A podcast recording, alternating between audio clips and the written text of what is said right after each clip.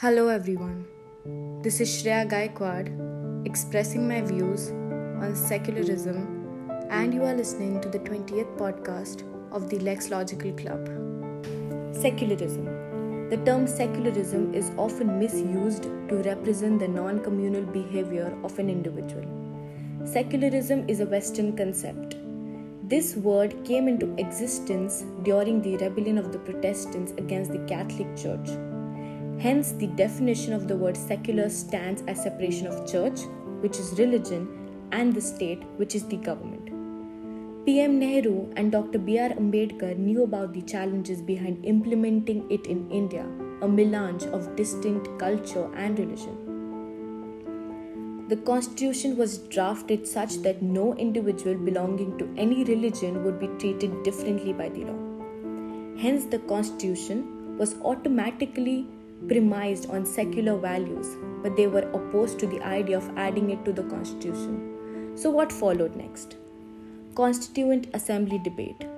When the constitution was being drafted, a long time was spent on the inclusion of the word secular and socialist in the preamble. B R Ambedkar said, "I do not see therefore why the constitution should tie down the people to live in a particular form and not leave it to the people to decide it for themselves." He argued that socialism may be perfect for India in nineteen forty-eight, but might not be in the future. He was indeed proved right after the economic liberalization of nineteen ninety-one, when India began to turn towards an open market and capitalism.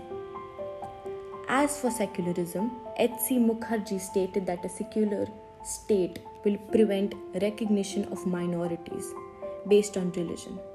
Today, minority benefits are distributed on the basis of religion by secular state. forty-second Amendment. Indira Gandhi passed the forty-second Amendment in nineteen seventy-six.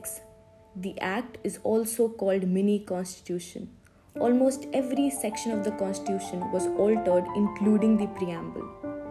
The word socialist and secular was added when the whole opposition was locked up in jail. Pseudo or false secularism. The Indian government has spent close to one thousand crores between two thousand nine to two thousand sixteen in modernizing madrasas that impart Islamic education.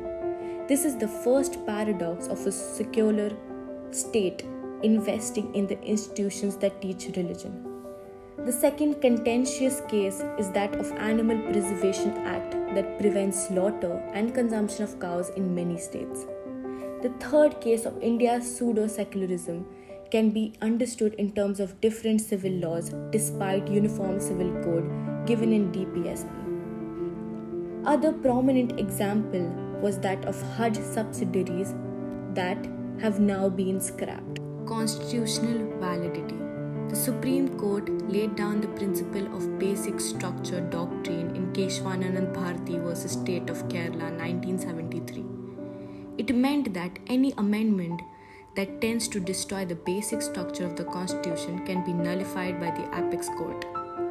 Citing this judgment in Minerva Mills versus Union of India nineteen eighty, S C struck down many provisions of the forty-second Amendment, but retained the addition of the word socialist and secular in the preamble.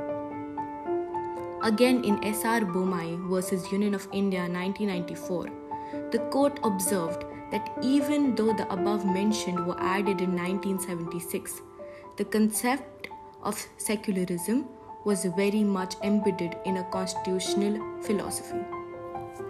Lastly, I would conclude by saying that the nineteen fifty constitution had a picture of Sri Ram, Sita and Lakshman on the chariot. It was evident from the start that the state cannot divorce itself from religion. Puril is the word that should have been included instead of secular.